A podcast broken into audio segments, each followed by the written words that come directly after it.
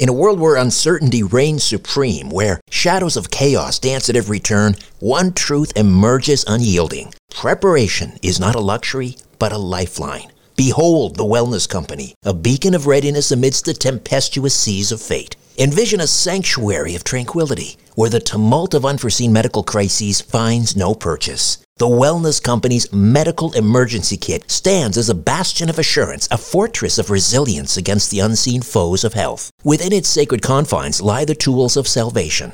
Ivermectin, to ward off the insidious whispers of disease. Emergency antibiotics, to quell the raging storms of infection. Antivirals, to vanquish the relentless tides of contagion, and more. The Wellness Company Medical Emergency Kit is not merely a collection of supplies, it is the embodiment of preparedness itself. Crafted by the hands of esteemed healers led by luminaries such as Dr. Peter McCullough, Dr. James Thorp, Dr. Harvey Risch, and Dr. Drew Pinsky, this kit stands as the pinnacle of safety, the zenith of prevention. These truth seeking doctors have forged a testament to vigilance, a testament to the unwavering pursuit of well being. Embrace the certainty that comes from being armed against adversity. Embrace the Wellness Company, for in its embrace lies the promise of resilience, the promise of a brighter tomorrow amidst the chaos of today. Don't wait for the next crisis to strike. Visit twc.health forward slash and use promo code strange planet for an exclusive 10% discount. Prepare today and rest easy tomorrow. Conspiracy Unlimited with Richard Syrett.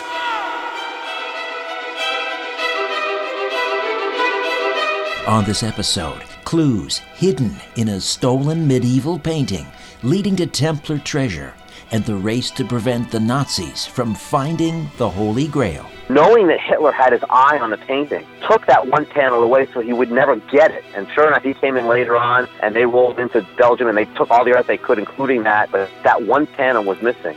And so years later, when the monuments men at the end of the war went back to, to Austria to recover all the stolen art, including this piece, recovered the whole thing except for that one panel. And that one panel, that Just Judges panel, is still missing. This podcast is brought to you by Reverse Speech Radio, a podcast committed to telling you the truth, the whole truth, and nothing but the truth. Using the exact same technology as the CIA. They know because they trained them. Join hosts Christian DeCadieux and David John Oates every week and hear never before heard reversals, revealing the hidden truth.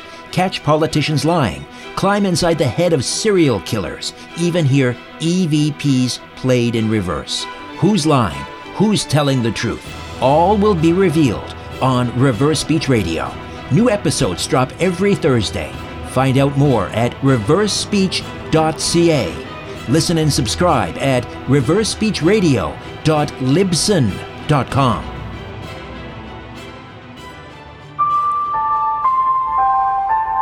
Conspiracy Unlimited with Richard Syrett.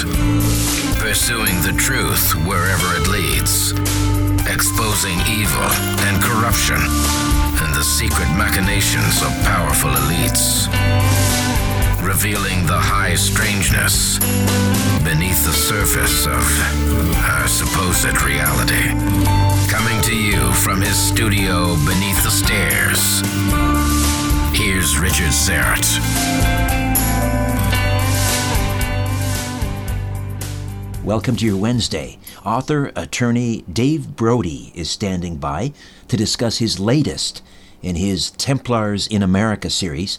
Imagine the George Clooney Matt Damon film The Monuments Men about a U.S. Army outfit with the mission to recover stolen art from the Nazis. Combine that movie with National Treasure and the Da Vinci Code, and that'll give you an idea what Dave's latest, Treasure Templari, Templars, Nazis, and the Holy Grail, is all about. Just a reminder uh, visit my website, strangeplanet.ca, and register your email, and you'll receive my free monthly newsletter, Inner Sanctum. And once you register, you'll also qualify for the monthly draw for free Strange Planet gear, strangeplanet.ca. Historians Cameron Thorne and Amanda Spencer Gunn uncover a stolen painting which the Nazis believed was a secret map to the Holy Grail and a lost treasure of the Knights Templar. Hitler planned to weaponize the Holy Grail and monetize the treasure as part of his campaign of world dominance. It's a work of fiction, but based on actual events. And it's just dynamite, and not surprising that all of the books in Dave's Templars in America series have been Kindle top 10 bestsellers. Dave is a Boston Globe best-selling fiction writer and a graduate of Tufts University and Georgetown Law School. He's a former director of the New England Antiquities Research Association and is an avid researcher in the subject of pre-Columbian exploration of America. He's frequently appeared as a guest expert on documentaries airing on History Channel, Travel Channel, PBS, and the Discovery Channel. Dave Brody, welcome back to Conspiracy Unlimited. How are you? I'm great. Thank you for having me again. My pleasure. This is is it the tenth book in the Templars in America series or the ninth? I've lost track. I think for a second myself. It is the ninth. I'm working on the tenth now, but this is the ninth. Ah, the ninth. All right. And the the, the protagonists. Uh, well, let's talk about uh, Cameron Thorne. It's Cam and Amanda Thorne, but Cameron. Uh, obviously, the similarities between his character. He's a he's a, an historian. He's an attorney. Uh, you are also an historian and an attorney. So the obvious question is: Is it is it based on? Is Cameron loosely based or t- or tightly based on on you? Cameron is a taller, smarter, better looking, more athletic, more dynamic version of myself. Suppose it's the best way to, to say it. But, you know, it's funny because people ask that question a lot. And I think anytime any writer uh, writes fiction, there's a bit uh, of autobiography in, in almost every character that, that they create. But Cameron, as you said, loosely based on me, uh, but also, also many other ways not me at all. So his personality is a lot different than mine. He happens to uh, he happens to be diabetic, for example, which I'm not. But um, yeah, I think that the, the the loose comparison is a fair one. Well, the other uh, striking similarity here is that he's based in in Westford, Massachusetts, and you spent some time. Right. I don't know if you were born in Westford, but you you kind of raised your family in, in Westford, and right, right. Twenty. We spent 20, 21 years there. I raised a family there. And that's sort of how I fell into all this thing because we're, we have a legend, which I think I talked about last time I was on your show, Richard, mm-hmm. the legend of the Westford Knight and Prince Henry Sinclair, exploration of America before Columbus, and, and that's how I fell into all this this uh, this history and this Templar history, and all that goes back to the, the legend of the Westford Knight. Right, right and we'll we'll circle back uh, to that obviously. But let's let's begin with this painting. The um, uh, it's considered perhaps the most important painting in history, the Ghent altarpiece uh, by the Van Eyck brothers. Tell me about what does it look like? Describe it.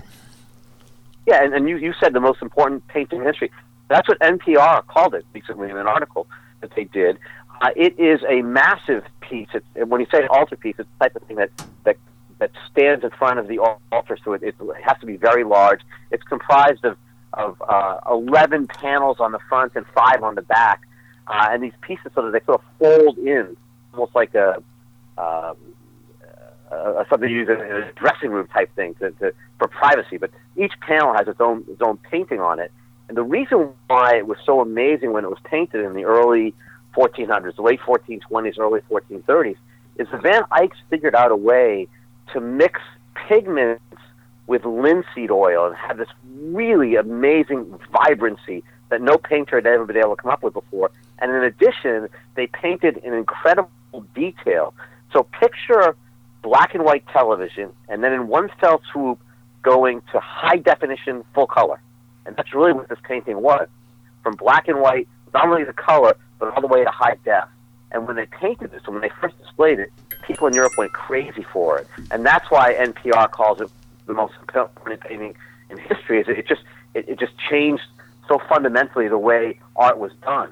Uh, but obviously, its importance goes beyond that. It was a very important religious painting. The Van Eycks were considered part of the Dutch masters, um, and so the painting itself is amazing in, in and of itself. It was uh, again one of the most important paintings of its time, and then over the course of the centuries, also became the most stolen piece of artwork in world history. It's been stolen six, seven times, again, related to how important it is.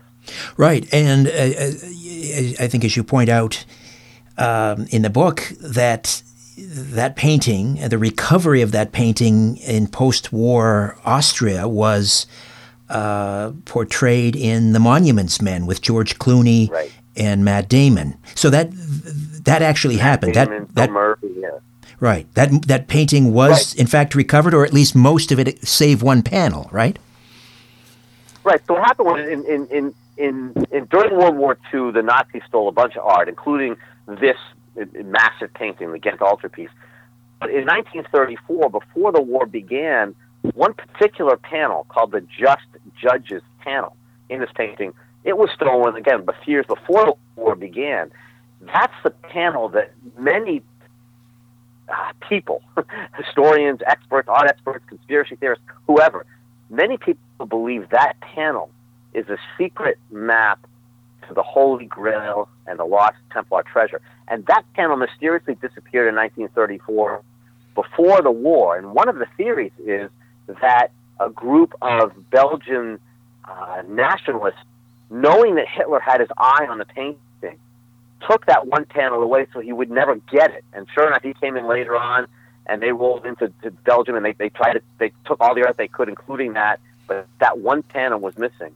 And so years later, when the Monuments Men at the end of the war went back to, to Austria to recover all the stolen art, including this piece, recovered the whole thing except for that one panel. And that one panel, that Just Judges panel, is still missing. And of course, the the recovery of that that panel and the pursuit of the uh, or or the uh, the trail that leads to the treasure that supposedly is encoded in that panel becomes sort of the the central theme of your latest uh, Treasure Templari, Templars, Nazis, and the Holy Grail. So let's just spend a few moments describing the content uh, of the the just judges. What is it about the that the portrayal on that painting that might lead some to believe it's it's a coded um, map, if you will?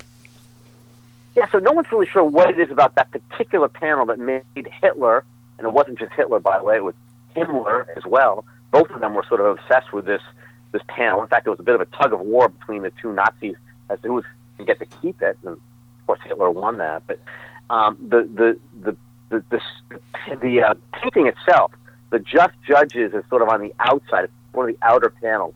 All the panels look in at uh, a central panel called the Adoration of the Mystic Lamb, which is uh, really a picture of a lamb uh, being pierced by a lance and the lamb's blood flowing into a chalice. And, and, and it's sort of an obvious uh, metaphor. The lamb being a symbol of Jesus and his blood flowing into the chalice. It, it's the Holy Grail. And so all the panels depict various biblical and political figures watching this scene why it is that the Just Judges panel was chosen by Hitler and Himmler as being the important clue or the important map, no one's ever really been able to figure that out. It may be that the placement of the panel, uh, it's on the far outside, and then one panel closer in is a panel that depicts the Knights Templar, also on horseback, watching the scene, and then the next one in is, is, is the Adoration of the Mystic Lamb, the central panel. It may be that the the judges are watching the Templars, who in turn are watching the Holy Grail being formed, and everyone, not everyone, many people consider the Templars to be the caretakers of the Grail, and so therefore perhaps the, the argument goes the judges were watching the Templars because the Templars were going to be the custodians of the Holy Grail. Follow the Templars, and you'll find the Templar treasure and the Holy Grail. And so that may be one of the theories as to why Hitler believed that particular panel was so important. Now, I want to come back to Hitler and his obsession uh, with not only the Grail, but uh, also the Arma Christi, and, uh, and, and then Himmler and his belief that the, the, the, the trail actually led to Atlantean uh, treasures or weaponry, if you will. But let me just talk about the Van Eyck brothers. And this painting, again from the 1400s, the inclusion of the Knights Templar uh, suddenly make that I would think that that painting kind of radioactive and a little political, controversial because they had been outlawed by the church a century earlier. Richard, an excellent point. I like your, the term radioactive because that's exactly why this is so intriguing. Uh, as you said, uh, over 100 years earlier, the Templars in 1307 had been outlawed by the church. They were considered persona non grata. They were they were considered heretics. And for this this this amazing painting to be displayed displayed in a cathedral, uh, St. Bavo's Cathedral, a Catholic cathedral, um, to be so prominently displayed, and also to include a depiction of the Knights of Christ, which are the successor order to the Knights Templar. That's that's uh, eye eye raising and, and odd, and as you said, potentially radioactive, um, but also is why uh, many experts look at it and say that's a clue. Okay, there must be a reason for the Templars' inclusion in this painting. Otherwise, it doesn't seem to be an appropriate or uh, even an understandable inclusion. So uh, let's just talk a little bit about why the Templars were outlawed uh, by the church in, uh, I guess, around 1307. Uh, they they had been, uh, you know, charged with guarding the, the the pilgrims who were were traveling to the Holy Land. They were a very chivalric order. I would think at one time they were they were sort of the um, th- they would have been looked on very favorably by the church. What what what happened to to sour that relationship? Um, that's that, that question that you asked. It's really it's really three separate questions. I like to think of it, but you know that's sort of given fuel to all nine of my novels in this series, the Templar in America series. But the questions I look at them as, as A, B, and C. A, what did the Templars discover when they went to Jerusalem the first time in early 1100s. As you said, they were there to guard pilgrims who were on the on the road to the Holy Land to view the sacred sites. But something they discovered, something they found, almost immediately made them incredibly wealthy and incredibly powerful. So, what was it that they first found in Jerusalem when they were digging, probably under the Temple of Solomon? Secondly, 200 years later, what did they do after being the army of the church for 200 years? What did they do to get themselves outlawed and declared heretics on Friday the 13th of October, 1307? What, you know, what happened to change that relationship?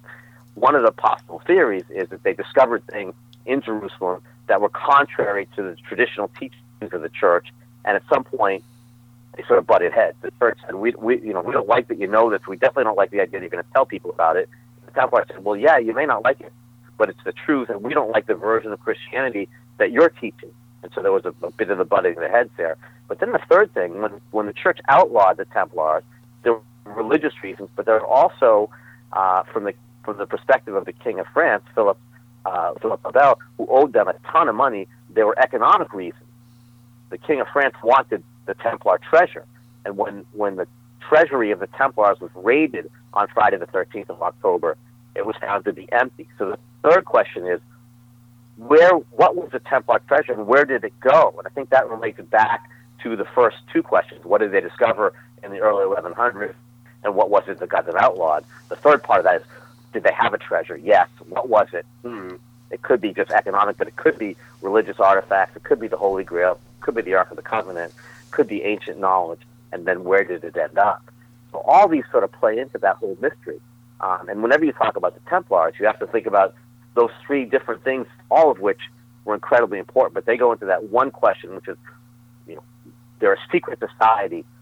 What is it we don't know about them? It probably is a lot more than what we do. Right. Um, a little sidestep here. I'm just wondering also. Uh, you mentioned financial reasons and the the the gold that the Templars accumulated. Did that uh, didn't that allow them to really create the the modern banking system as we know it today? Yes, it did. They were the first. They were the first bankers. Uh, what they were able to do, traveling back then and during medieval times, was incredibly dangerous. So they actually created sort of a um, a system whereby you deposit your money, say in Paris, before your journey, and you're given a, a coded chit and you turn that shit in when you arrive, say, in Jerusalem, many, many months later, and you received your money back. It's almost like a traveler's check. And that way, travelers didn't have to actually have their gold and their valuables on them. But that really was the first part of the banking system. And then later, they became uh, lenders and financiers, a, a large multinational corporation, uh, which is one of the reasons why they became incredibly powerful, and incredibly wealthy. But the other part of that was that um, many noblemen, especially in France, but all over Europe, noblemen, when they hit a certain age after they had their children, wanted to have their souls saved, and therefore would would join the order and donate their their land and their holdings to the order, and so the, the, the that was sort of the seed money for the order, and then and then from there they did their banking and their financing and and and and, and leveraged that into even greater wealth. But the Templars were, were probably wealthier than almost any monarch in Europe during that 200 year period. Ah, so there's a, certainly another motive. If they could rival the uh, the power and the wealth of the monarchs, they would certainly be an existential threat to the uh, the order.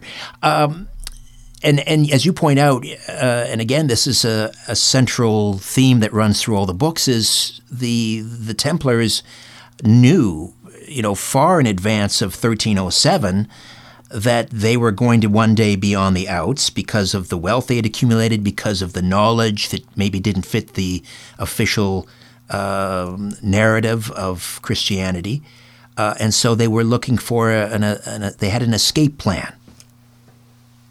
Right, and this goes back, I think, to something called the Albigensian Crusade in the early parts of the 13th century. So maybe a hundred, about halfway through the, the, the Templar existence, 200 years of their order, uh, about halfway through, 100 years into it, uh, in France, there was a group called the Cathars.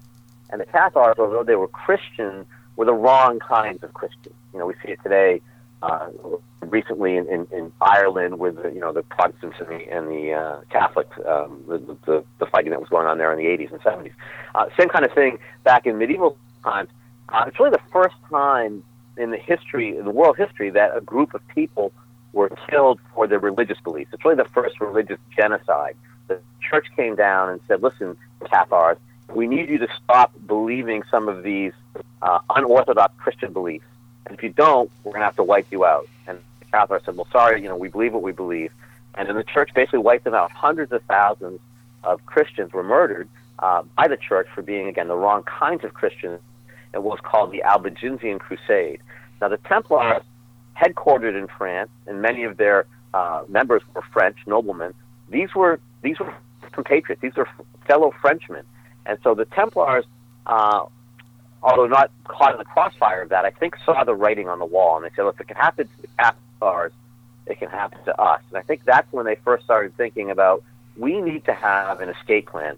If someday the church turns on us for being the wrong kind of Christians, or maybe for other reasons, we need to have a safe haven we need to have an escape plan. We need to have a place to go to create our own new Jerusalem, a place to secrete our treasures. And I think that that's what segues into why people like Prince Henry Sinclair and other Templars and their descendants were crossing the Atlantic before Columbus, again, to look for safe haven in America. I think that's how that all ties together. But that was the motivation, I believe, for the Templars crossing the Atlantic was to seek out a, uh, a safe haven and, and, a, and a place to secrete their treasures. Which takes us to a rather unlikely location. Now, when I think of the treasure of the Catskills, I think of Grossinger's and some of the great com- comedy clubs. I d- I don't think of the Knights Templar, but there you go. There it is. Tell me more there, there's there's a, there are many Borscht jokes someplace there, but yeah, one one of the things that that that we've come across, research fellow researchers, uh, and I have been have, I've known about for a few years now, and have been studying, and still can't quite decide what we want to do with is something called uh, the Cremona document. It, it's a um, uh, Zena Halpern, who was a dear friend of mine, uh, a fabulous researcher who passed away a couple of years ago, wrote a book um, in the last year of her life uh, talking uh, largely about this. She appears, uh, some of your listeners may remember her and recognize her from appearing on the Curse of Oak Island with the Lagina brothers.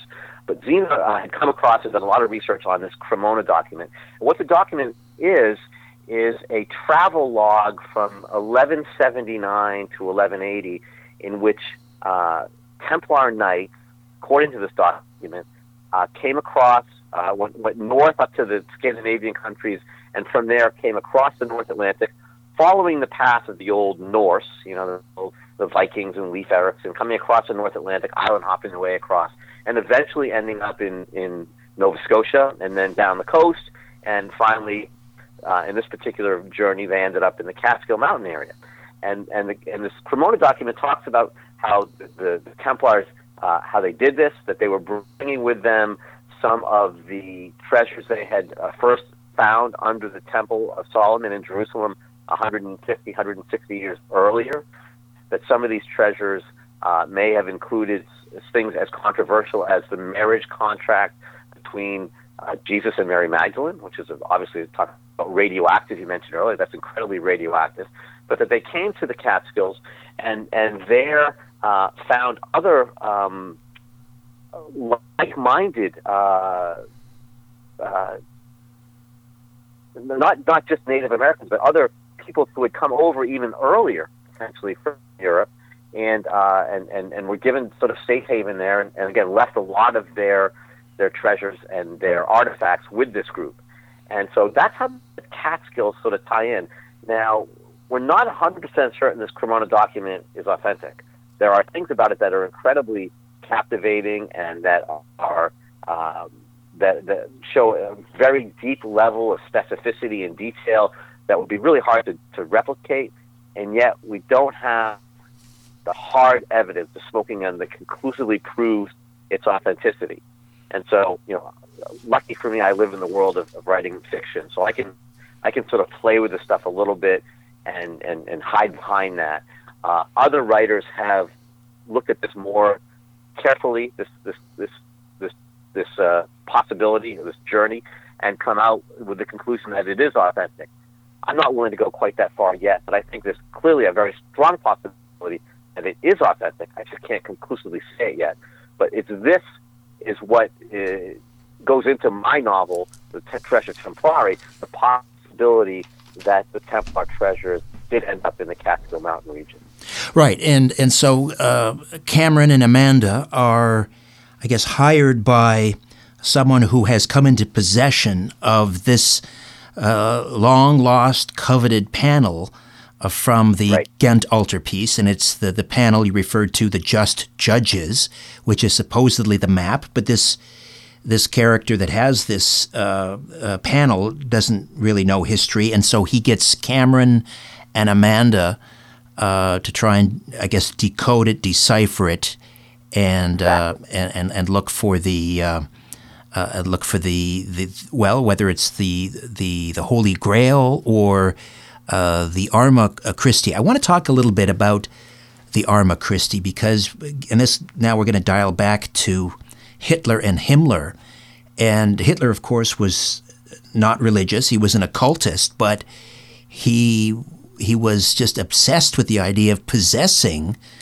the Arma Christi or some of the artifacts. Explain what the Arma Christi uh, were or are. Right. So, yeah. So the Arma Christi is it's basically it's it's the things that that went into the uh, Passion of the Christ. So you've got the the true cross, the spear of destiny, the crown of thorns. Those are the ones Hitler was particularly interested in. But it also includes things like the ladders and the the the I, I'm, I think I'm missing some. There's four or five of them, and you see them oftentimes depicted in in Christian um, paintings and artwork. But the things that Hitler was particularly interested in, he believed, for example, that the Spear of Destiny could be weaponized uh, and would help him win World War II.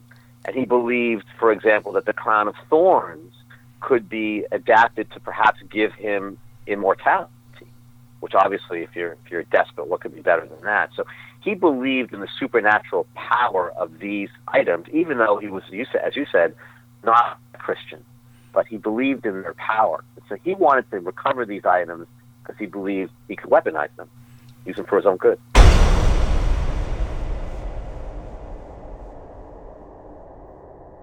More of my conversation with author Dave Brody when Conspiracy Unlimited returns. America. We are endowed by our Creator with certain unalienable rights life, liberty, and the pursuit of happiness. At Grand Canyon University, we believe in equal opportunity, and the American dream starts with purpose. To serve others in ways that promote human flourishing and create a ripple effect of transformation for generations to come. Find your purpose at Grand Canyon University. Private, Christian, affordable. Visit gcu.edu.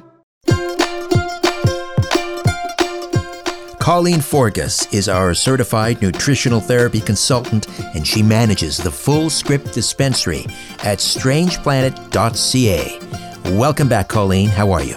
Great, Richard. Thank you. What are we going to talk about today? Well, I thought we'd talk about allergies. Where I live in Arizona, allergies are pretty much a year round thing. So I'm not sure about everyone in the rest of the country, but I wanted to talk about a product called Allergena. This is a homeopathic remedy, and the thing that I love about it is that it's tailored to different regions or zones throughout the country. So it's not a one size fits all. It's actually designed to work with the certain types of allergens wherever people are living. It's a drop that you just put under your tongue, and you can use it two or three times a day. Easy to take. Sounds fantastic. And again, that's available at the Fullscript dispensary. Just go to strangeplanet.ca, register, and don't forget all orders, you'll receive 10% off. We'll talk again next week, Colleen. Thanks, Richard. Take care. Fullscript, nature grade, science made. These products have not been assessed by the FDA and are not intended to treat, cure, or diagnose. If you have a medical concern, please consult your healthcare provider.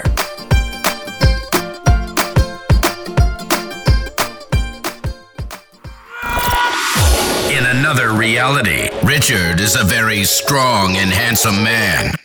Just not in our reality. Although I heard somebody passing him in the hall the other day, and it was, good, what a handsome man Richard is. Made that up. Conspiracy Unlimited with Richard Syrett. Dave Brody, the author of Treasure Templari, Templars, Nazis, and the Holy Grail, is here.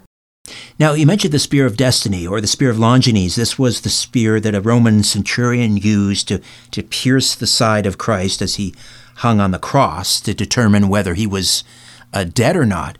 Now, um, I believe that, I could be wrong here, but I thought Hitler had actually seen the spear as a as a young man living in Austria at one of the was it the Schatzkammer uh, Schatzhammer Museum um, maybe it was a copy of it. I'm not sure, but I know he was captivated by it. it. Interesting. So it's it, it's one of those things. It's like, it's like the uh, like the True Cross.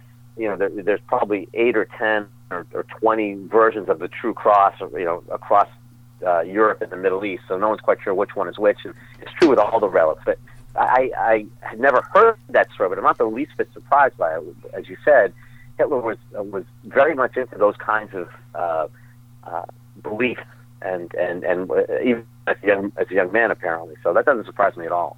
Right, and and again, you, one can um, well um, uh, understand why Hitler would want to possess the spear of destiny. I believe it had been used with by Charlemagne and and. Um, Constantine and all the great and Napoleon apparently all right. possessed the spear and took it into battle, and uh, it, it is said that whoever possessed it would be undefeated.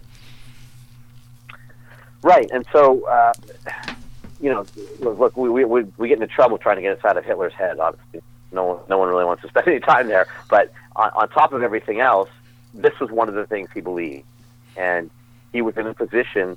Um, again, as early. Uh, this goes back to the, the, the first thing we talked about in, during this during this interview, our, our conversation, is that in 1934 already that just that just judges panel was stolen, and it potentially was stolen because Belgian nationalists feared that Hitler already had his eye on it even before the war began, and they didn't want him to get this because they didn't want him to eventually recover the Arma Christi.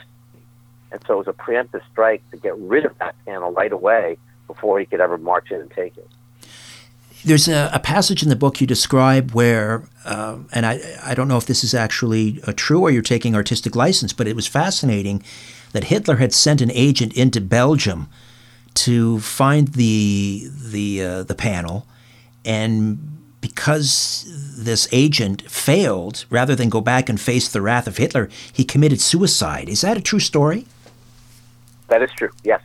Yeah. So um, even though I, you know, my books are fiction, I, I, do when I talk about historical events, I try to make them as accurate as I can. So if there's stuff like that in, in my books, those are true. Those are true facts.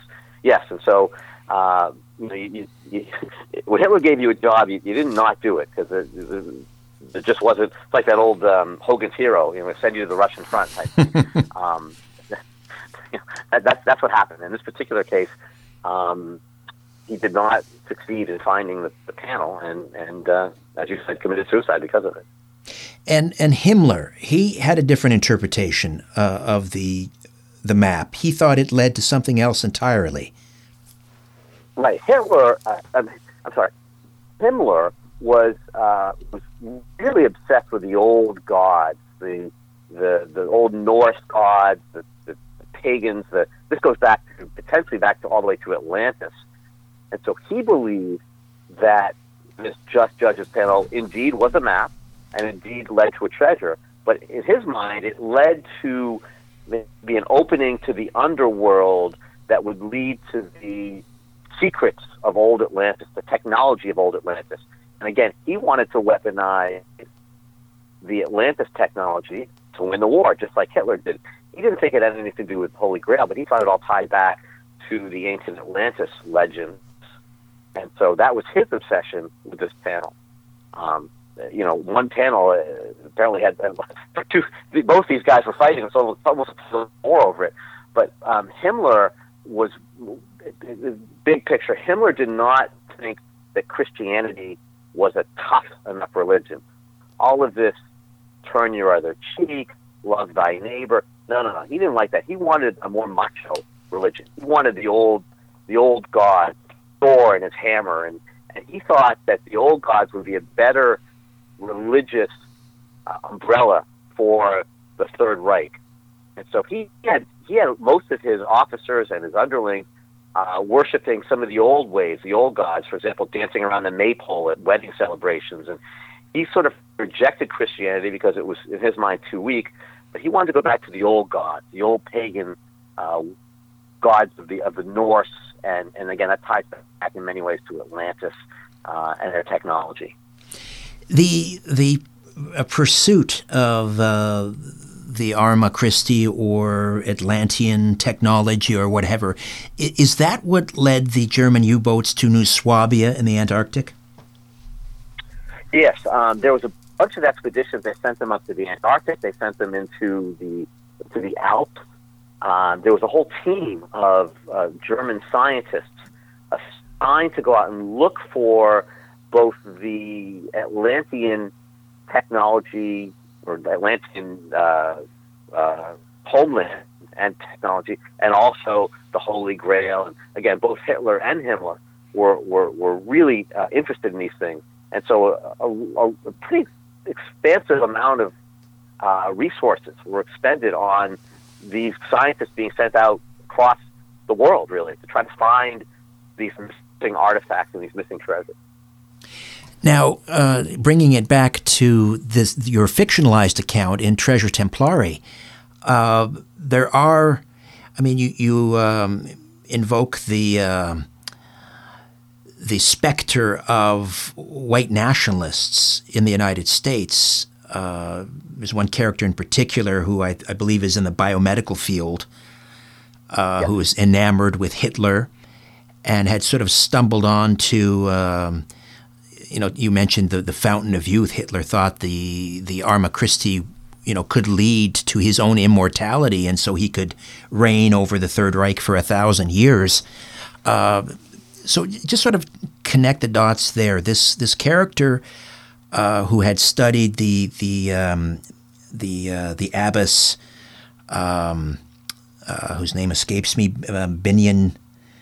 Um, who also you know dabbled in in herbalism and and and uh, oh oh uh, Hildegard Hildegard yes Hildegard yes Hildegard. yes Hildegard did Bing, uh, Bing, Bing, yes yeah Hildegard's a, she's a fast what, what a fascinating character so she uh, as you said was an, an, abbess and I believe it was.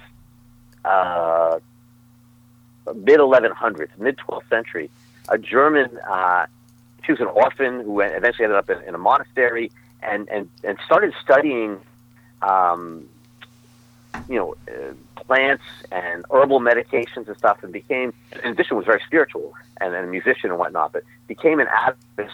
But she she did an amazing uh, amount of work in figuring out and, and deciphering some of the old deciphering some of the old Arab texts involving uh, basically medicine, using using herbs and plants uh, to heal. And she became incredibly well known and, and, and, and popular, and, and there was a bit of anti-feminine uh, you know, discrimination going on. Of course, the church was very patriarchal back then, but she overcame that. But but she was really a, a very fascinating feminine um, role model uh, in medieval times, in, during a time when the church had very few of them. But this neo-Nazi that you mentioned, this character in my book, her name is Katharina. She's named after the German figure skater, East German figure skater Katharina Witt uh, in my book. But because she was feminine, woman, you know, female, she identified with Hildegard, who was also a scientist, and and uh, and that was sort of her role model. But Hildegard um, character and history is fascinating. In fact, that journal I mentioned, the Cremona document, where the Templars went across to the Catskills in 1179 and 1180, one of the things that the journals talk about was how the, some of the items that they found in Jerusalem uh, earlier that they brought back to Europe, that in the mid 1100s they brought those items to Hildegard and asked Hildegard if she could help interpret some of them. Some of them were navigational devices, but even even in that in that Cremona document, uh, and this is why I mentioned there are things in there that are really obscure that makes it hard to believe it, it's, it's a hoax of any kind. But one of the fascinating references is they decide to send queries to Hildegard to ask her advice on translating some of these things and deciphering some of these things.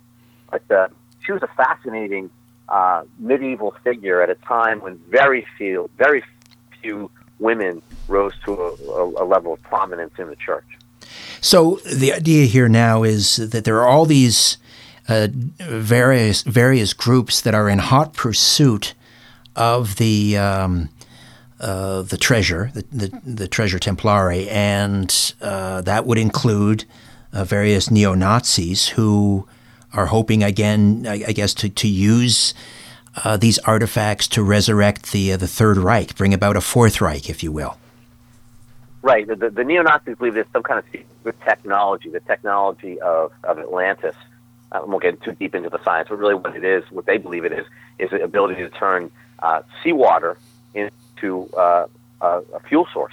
Imagine, you know, if, if you could if you could literally burn seawater as a fuel source, um, you know, how, how, how, how that would change things, how that would change the balance of power in the world. Obviously, it would, it would, it would um, take away a lot of the power and wealth from the, from the OPEC countries. Um, so they believe that one of the possibilities uh, is, is, to, is to harness seawater as a source of power. So they want to do that because they believe that will help bring about the Third Reich, that will bring about, um, you know, like a white supremacy again. So they're after this treasure map because that's what they believe it leads. There are other groups who believe otherwise, but um, everyone's trying to find this painting because each of them believes it will take them to a treasure. They don't agree what the treasure is, um, but they're all sort of after this. And uh, you know what can go wrong? you got a bunch of people looking for a treasure map that leads to the Holy Grail, or the Templar treasure, or the Atlantis treasure, or whatever. So it's a bit of a free for all and that's that's really the roller coaster ride part of the. It is. The, it's it's it's a wild ride. Treasure Templari. Just you know, the overarching theme here, not only of this book but the series, the idea of of the Templars in America. Uh, I mean, they could have they could have hid their treasure in the Himalayas. They could have they could have uh, I don't know gone to the Gobi Desert, Africa, perhaps. Do you? Why do you think they chose North America, and and did they imagine that perhaps the new world could be, uh, you know, the new Jerusalem? Right. So first off, they they need to go someplace where others don't know how to get there. So, you know, so right away, America. You know, we know that the Norse had come over in the early parts of the 11th century, so people did know how to come, but they weren't coming regularly. So that was part of it. Part of it, I think, when they did come, they they found natural allies and compatriots in the Native Americans. uh, you know, when, when the Pilgrims came later, when the English came later, when the Spanish came later, um, they, they, they didn't treat the Native Americans with any kind of decency or respect. But I think when the Templars came over, they did. And so therefore they built an alliance. And so, you know, if you're going to leave your treasure someplace for safekeeping, you, you want to have people there to, to help safeguard it who are going to be good custodians of it. So I think there was a, an alliance that was formed between the Templars and the Native Americans. Um, so the combination of those two, one being a, a, place that not many people knew about or knew how to get to. Uh, yeah, let's talk about the getting there. I mean, the Templars had a, a fleet uh, of, of and, and, and, and navigational skills very few groups during medieval times possessed. So just the sheer distance of it made it uh, a natural hiding spot. And then, of course, secondly, the fact that they had allies in, in the Native Americans here. So it did make it a, a natural spot. And then the second part of your question about it being a New Jerusalem, yes, I, I do think that. I think that I think they believe that, and I think we saw that. We see that carried through all the way, uh, all the way through the Templars into the Freemasons, who sort of inherited many of the Templar traditions and many of the Templar teachings, and and that carries through up to the founding fathers, who of course many of many of whom were of course Freemasons themselves, and so this idea that you know the Templars had of a, of a New Jerusalem of a of, of a land where individual rights and liberties and separation of church and state would be paramount. You know, that we sort of see that that that line that uh, that continuum stretching out over the centuries until we end up with the American Revolution, uh, you know, 500 years later.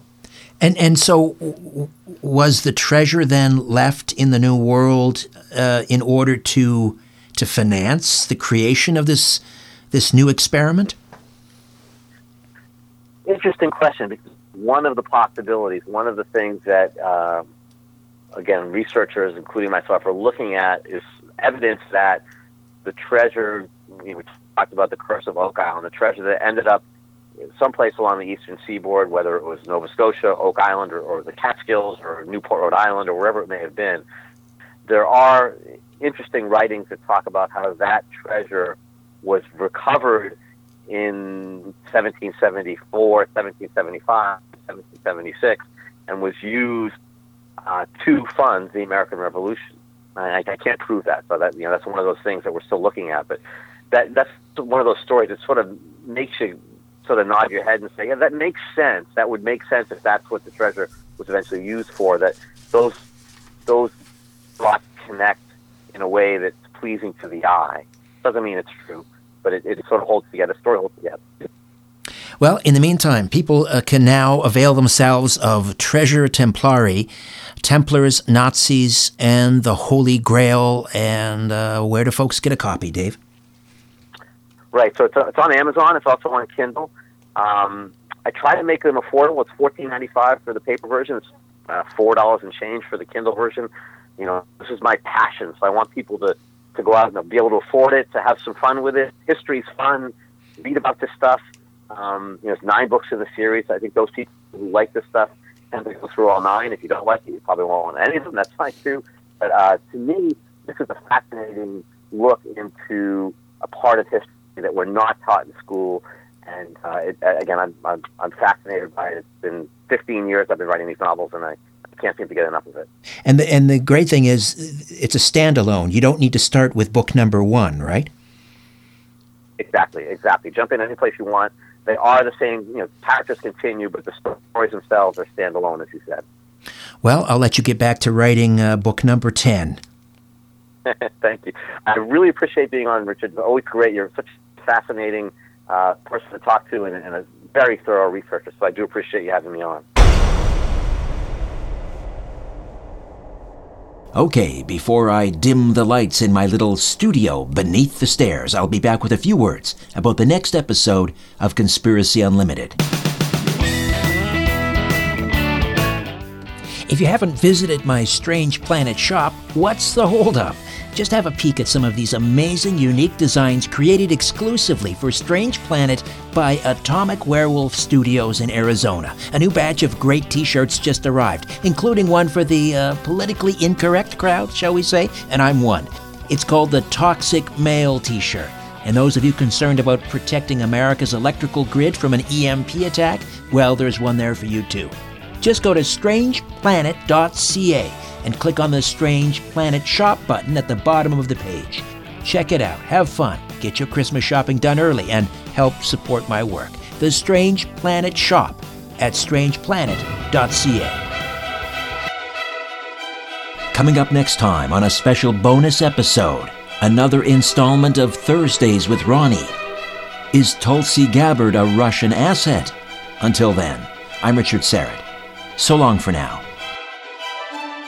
A new Conspiracy Unlimited with Richard Syrett drops every Monday, Wednesday, and Friday at conspiracyunlimitedpodcast.com. Blow your mind. That is all for now. Oh, and remember to share and give a five star review because we have huge egos and need love.